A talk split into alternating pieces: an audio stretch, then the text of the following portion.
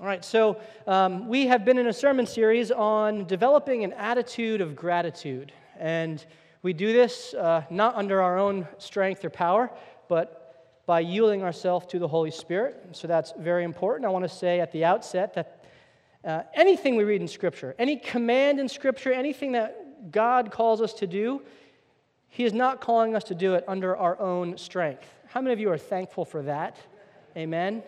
Because I don't know about you, but I would be pretty, uh, well, I'd be screwed if that were the case. Yeah. So uh, thankfully, we have the Holy Spirit with us, in us, working through us when we have submitted to Christ. And so I praise God for that. And this is uh, no different.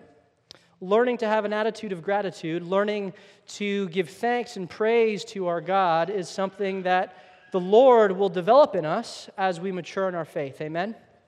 And so that's what we're going to look at a little bit today as we study Psalm 100. And before we jump into Psalm 100, I read a really interesting story this week. Uh, it's a true story. It happened in the late 1800s.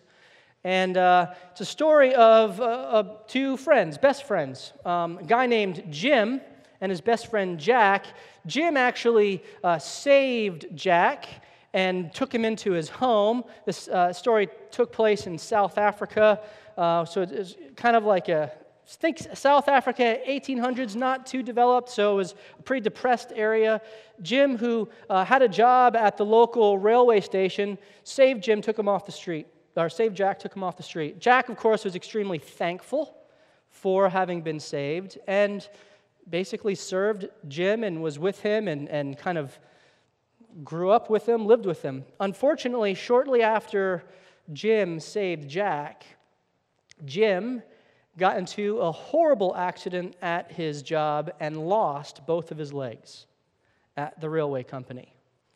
And typically, this would be a death sentence because you can't work with no legs. Um, but the railway company actually found a job to give to Jim, which was as a signalman. Basically, you press some buttons and change some of the rails, and you signal oncoming cars to make sure that everything is on time and going in the proper direction. You need to work a telegraph because you're pretty much out in the middle of nowhere. Uh, the job that was open was 200 miles out in the middle of nowhere. Now, great, you have a job, but you're in the middle of nowhere with no legs. So, what are you going to do? Well, Jack said, I'll go with you. And so Jack went along with Jim again because he was just so thankful for the fact that he had been saved by Jim. And Jack helped him out. Jack did everything with Jim because of that attitude of gratitude toward Jim that Jack had. So we, we just celebrated Thanksgiving, and I love this story because of, you know, Jim saved Jack, Jack thankful for the salvation. There's a lot of kind of theme there that we can relate to. And as we have been leading up to Thanksgiving, we've been studying different Psalms of thanks. And in fact, in Scripture, in all 150 Psalms, there's only one Psalm that is referred to as a psalm of giving thanks. It's specifically to develop an attitude of gratitude within those who read it and sing it, and that's Psalm 100. And so, if we're going to learn to develop an attitude of gratitude, well, then, by golly, we better study and understand Psalm 100, right? So, that's what we're going to be looking at tonight. So, if you turn in your Bibles to Psalm 100, we're going to break this five verse song down and understand it by the grace of God and, and ask the Holy Spirit to lead us into truth as uh, I'm going to do right now as I pray. So, pray with me. Father, thank you so much for your word. We thank you for your Son, Jesus. We thank you for your Holy Spirit. And we pray, Lord, that your Spirit would fill us now, would lead us into truth, that our hearts and our minds be turned toward you. Lord, we pray for a deeper knowledge, love, understanding of you. I pray, Lord, that you would speak through me, that the words I speak would be your words. Lord, I pray that I would decrease, that you would increase in this moment and that your glory and your power and your truth would go forth. And I pray this in Jesus' name. Amen. We're going to uh, read through Psalm 100, and you can see it on the screen behind me. Uh, because it was Thanksgiving, I didn't have any time to make any slides, so sorry, guys. I'm, I'm a failure. Uh, but we have Psalm 100. So we're going to read that, and uh, you don't have to stand, but let's read it all together. Let's do something a little bit different, huh? So I will read and you read along with me. Ready? Verse 1 Make a joyful noise to the Lord, all the earth. Serve the Lord with gladness. Come into his presence with singing. Know that the Lord, he is God. It is he who made us, and we are his. We are his people and the sheep of his pasture. Enter his gates with thanksgiving and his courts with praise. Give thanks to him. Bless his name, for the Lord is good. His steadfast love endures forever, and his faithfulness to all generations. Amen. Now, this psalm is pretty straightforward. We're going to break it down into three sections. Three sections that we're going to look at today. We're going to look at why we give thanks, how we give thanks, and look at the call to thanks in the psalm. And we're going to begin with actually the second one I mentioned because I got them out of order. We're going to look at how we give thanks. How we give thanks. And we look at and see that in verses 1 and 2. It's laid out right there. Verses 1 and 2. How do we give thanks to God? What is the medium through which we give thanks? Well, there are three main ways that we give thanks to God. We express our thanks to God. Number one is making a joyful noise, shouting to the Lord, singing to the Lord. Number two is serving the Lord. And number three is spending time with the Lord. So we have our S alliteration there, right? Singing to the Lord, serving the Lord, and spending time with the Lord, coming into his presence. Now, because this is a shorter sermon, we're not going to break these things down very far, but I think you guys probably understand what each of those things entail. And I want us to see a couple of things. First of all, notice right away that all three of these things are to be done with joy and gladness. This is not a drudgery. This is not something that we do grudgingly. This is something that proceeds out of a heart that delights, that takes joy in worshiping our God in these ways, showing our thanks in these ways. But notice also that all three of these things, there's no order to them. All three of them are expected of the one who proclaims Christ. All three of these things are an expectation for the child of God. We can't pick and choose which ones we're going to do, and we can't ignore any of them. So, if you think you have an awful voice and don't like to sing, well, too bad. the Lord expects you to make a joyful noise. It doesn't have to be harmonious and in, in key. God knows that mine isn't, right? Anyone else with me on that? Yes? Yeah? Doesn't matter. Praise Him through song.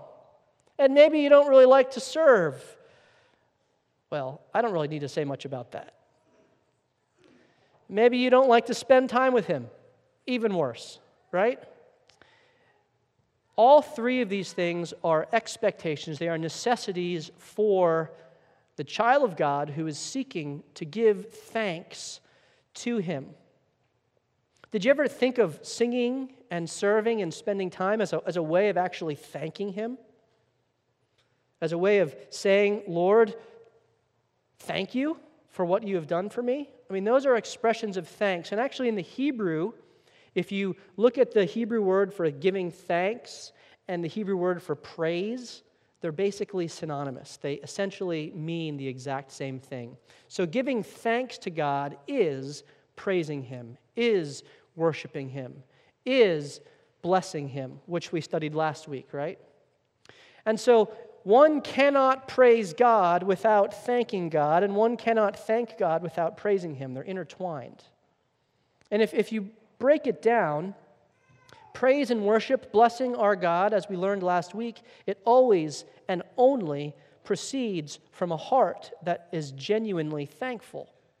Otherwise, it's just empty. There's, there's, no, there's no merit to it, there's no heart behind it. And a thankful heart will only proceed from a humble heart. So if you don't like to sing, or if you don't like to serve, or if you don't like to spend time with God, or if you find yourself having trouble with those things, well, the root of that trouble is your pride, is my pride. And we have to acknowledge that and repent of that and ask the Lord to help remove that from us so that that stumbling block towards thanksgiving, towards praise, can be removed. So, how many of you prideful people are with me on this and wanting to? Yeah, there we go, right? This, is, this isn't something that we beat ourselves up over, but it's something that as the Holy Spirit shows that to us, when you're standing there and we're singing and you're like, why am I not singing right now? Oh, it's because I'm a prideful jerk. Huh, right? That's what I have to say to myself. Uh, why? Why? Because you think your voice doesn't sound good, because you don't like the song, because you're not really into it. Pride, pride, pride, right? Right? And any other example, I don't want to serve. Oh, Why? Oh, I just don't want to get up on Saturday morning and go rake leaves. Why? Oh, I don't really want to. Okay, pride, pride, yeah, good, selfishness, pride, excellent, right? We, we, we see these things. We don't, we don't beat up ourselves, but we let the Holy Spirit convict us and move us towards humility and thanksgiving and praise. And, and so this moves us then to why we give thanks. So, how we give thanks, primarily shouting to the Lord, singing, right? Serving, spending time with Him. But why do we do that? Why do we give thanks to our God? Well, let's look at verses 3 and 5. Verses 3 and 5 give the answer as to why we give thanks to our God. And we're going to look at verse 3 first. And we see that Giving thanks always starts with knowing, with, with a humble knowing. Now, there are many meanings and nuances to the Hebrew word for know, or yada, yada, yada, yada. Have you heard that before? Yada, yada, yada. It's actually Hebrew. It means, I know, I know, I know, I know. It's, uh, okay, get on with it. I know, I know, I know. Yada, yada, yada. Right? At least that's how they say it in Yiddish. But um, in this instance, yada, how it's pronounced in Hebrew, means to acknowledge or agree with, to, to consent to, to confess something is true. So it's more than just knowing something is fact. It's actually confessing it as the truth that I have submitted to, the truth that guides how I live. This is not just fact. I don't just know this, but I have actually submitted to this and am guided by this. We, we understand the nuance there, the difference. It's, it's stronger than just an intellectual knowledge, it's actually a heart knowledge that shapes you. And the psalmist says that we are to know a couple of things about our God. Two things in verse 3 that focus on what he has done.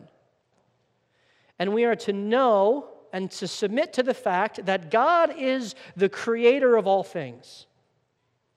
It's pretty, pretty big deal.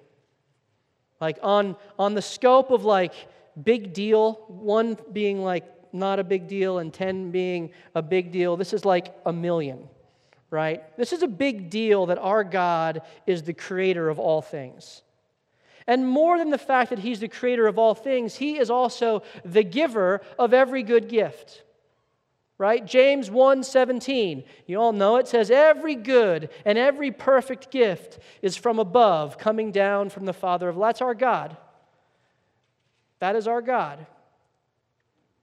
That's, that's a pretty big deal. But secondly, and insofar as it relates to us personally, maybe even a bigger deal than the fact that He's the Creator. He's the Alpha and the Omega, the beginning and the end. He was and is and forever shall be. Like, that's pretty awesome. That's our God. But did you also know? Do you know? Has it, does it shape you? Does it so cause your identity to move into it? The fact that our God is also our Redeemer. He's the Creator and He is the Redeemer. This, this language, we are His, we are the sheep of uh, His pasture. How does it go? Yeah. And the sheep of His pasture. That is redemption language. We know what Psalm 23 says, right? The Lord is my shepherd, I shall not want. He, right? The, the shepherd, and then Jesus picks up on that same language in John chapter 10. Read it. It's all about Jesus as the good shepherd. In fact, John 10 11 says, I am the good shepherd. The good shepherd lays down his life for his sheep. That's, this is redemption language. So, not only is God our creator, but he is also our redeemer when we submit to the good shepherd. When we put our faith and our trust and submit to Jesus Christ, we've been redeemed. We've been set free from the bondages of sin and death, right? We are now adopted into the family of God. Again, on the scale of like big deal, this is astronomically huge. That our God saves us, that our God sent his Son to die for us so that we might have life, we might serve him and look forward to his return and his reign. Right? This is, this is incredible, and it should cause us to be humble before him which then causes us to have thanks for him, which then causes us to praise him and worship him. We see, we see how that progression works? If I am not in awe over the fact that my God is creator and redeemer, then, then what I'm doing, I'm making those things on the big deal scale not a big deal. And when they're not a big deal, well, then I start to get feeling pretty good about myself, a little prideful, right? And now I begin to elevate myself above God in my life. Maybe not consciously, but certainly subconsciously at the heart level, that's what happens. And therefore, I'm not filled with thanks, and therefore, I don't praise and worship Him, and I live selfishly for me, and I elevate myself. There's only two ways it can go. But we don't also know and give thanks for what God has done. We also know and give thanks for who our God is, the qualities of our God. Look at verse 5. It gives us three qualities. The psalmist says, Be thankful for these things.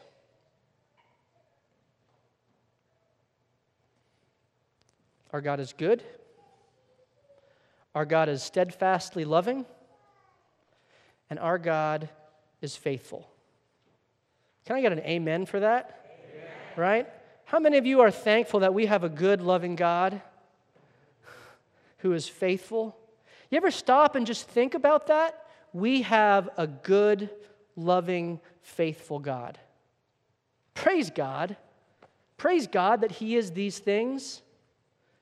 That He's not like some of these gods depicted in the movies, right, who are capricious and, and, and a lot like us, right? Praise God that He is not like a man, as Scripture says, and yet He knows what it's like to be a man because of Christ.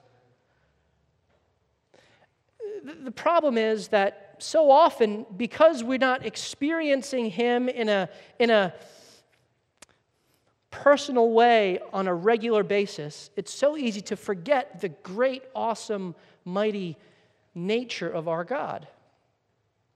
You know, this week um, I had the joy of losing water at my house for two days. It just stopped, right?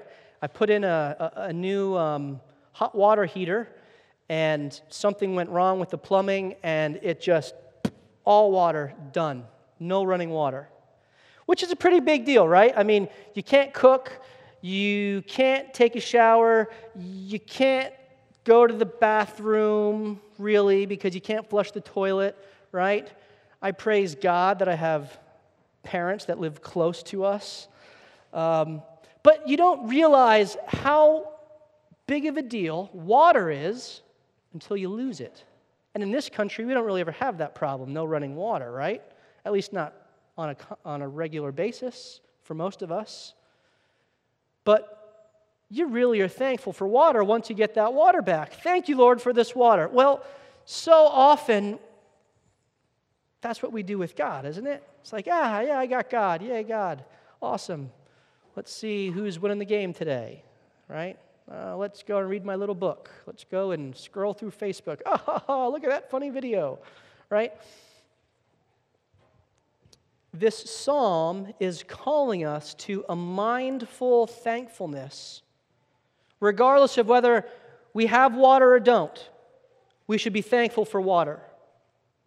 And that, that leads us to the final part of this psalm on the call to give thanks. And that's verse 4, where it says, Enter his gates with thanksgiving and his courts with praise. Give thanks to him, bless his name. See, so many of us are, are quick to go to God when we need something, but we should be even more quick to go to God with praises and worship and thanksgiving and blessing. But again, we so quickly fall into ruts and routines.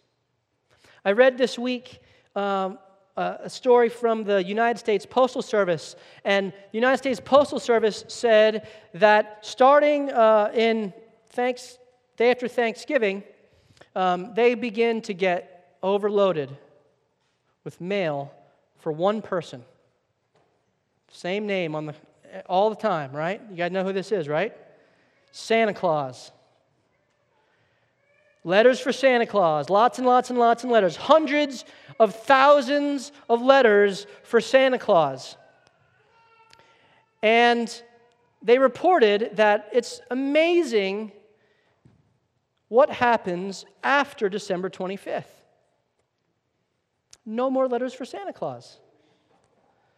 I mean, all of us are so quick to send our lists of what we want to Santa Claus.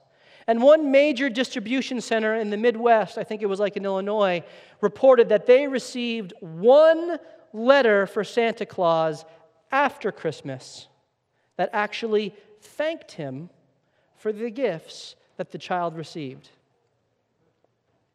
Doesn't that say something about our culture? And maybe about our parenting? certainly my parenting. That's us a lot of times, isn't it? Right? We go to God, and then the Lord gives us an answer, one way or another. And then it's just, oh, yeah, I got water. Yay. I'm going to go take a shower. Did I, did, I, did I thank him? Did I, was I mindful of, like, did you see what God just did? And forget about the stuff that He's doing ongoingly in our lives. Remember who He is and what He has done ultimately. Like, praise God. This is what should be going on in our hearts. Uh, if you have your Bibles, and I hope you've brought them, whether it's uh, a paper Bible or in your phone, I want you to take your Bible out, and I want you to take your finger if you're going to highlight it, or your pen if you're going to write it. And there are seven words and phrases I want you to highlight in this psalm. In verse 1, I want you to underline the word make. In verse 2, I want you to underline the words serve and come into. This is in the ESV. In your translation, it might be a little different. In verse 3, I want you to underline the word know. And in verse 4, I want you to underline the words enter, give thanks, and bless. Every single one of those words is written in the imperative form meaning they are commands. The psalmist is calling the people of God to worship him, to move into a place of thanksgiving and gratitude and praise and blessing him. We do not have the right, if we are true children of God, we've truly submitted to the awesome and mighty God of the universe, we do not have the right to stay silent. Do we understand that? Like this is part of what it means. We lose, we lose the gravity of what it means to say that my God is the one and only God because we don't live in a culture that worships little gods. I mean, everyone does worship a God, but like little idols. And so understand when the psalmist wrote this, there, was, there were competing idols all over the place, very visible. You got Molech and Baal and all these other ones, right? Asherah and all these different things, all these gods. And the people of God are commanded, are called to worship, to enter into the gates of the living God, the one true God. And that goes for us today still. There is an expectation that we will humble ourselves as the Spirit moves in us and shows us our true state before God, kills our pride, that we would have a heart of thankfulness that would overflow and erupt into a heart of praise and worship and thanksgiving. And that brings us back to Jim and Jack in South Africa in the late 1800s. As I said, Jim and Jack, they moved to the little shack on the side of the rail co- railroad, 200 miles away from anything. And Jack helped Jim every day. He pushed his wheelchair around, would take him out to the tracks, and watch Jim do all the signals, receive the, the messages, and change everything. And pretty soon, what was supposed to be just a couple of weeks turned into a couple of months, and then a couple of years, where Jack just decided, where else am I going to go? I'm going to just stay with my buddy Jim, the guy who saved me. Jack lived and served alongside of Jim, and eventually, in time, Jack just started doing Jim's job for him. Was never an employee of the rail company, just did his thing. And for nine years in that lonely shack on the rail line, Jim and Jack lived together and worked for the railroad until Jack sadly died from tuberculosis.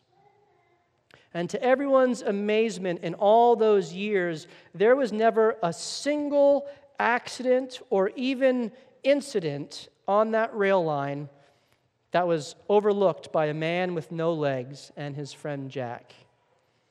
And oh, by the way, the most amazing part of this story is that Jack was a baboon. Jim saved him from poachers, and Jack, who he took out to set free, didn't want to leave his side, just stayed by Jim the whole time.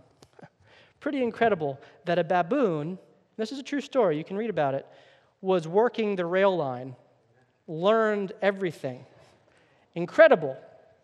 And we might think that a baboon and a man are significantly different, and we are, right? But the thing that struck me about this story was the undistracted devotion of Jack to Jim. No matter what, Jack wanted to save, stay by the side of Jim after he saved him. One might say that Jack had a childlike faith in Jim that caused him to want to serve him and spend time with him. And I'll bet if Jack could sing, he would have even sung songs of thanks and praise to Jim. And that's what we're called to do, except we're not baboons, we're sheep. Right? And so, by the power of the Holy Spirit, let's ask our Lord to kill our pride and develop within us an attitude of gratitude that remains undistracted by the world and undiluted by familiarity and time and continues to enter in to the gates of our God, giving him thanks and praise. Amen? Amen. Amen. Let's pray.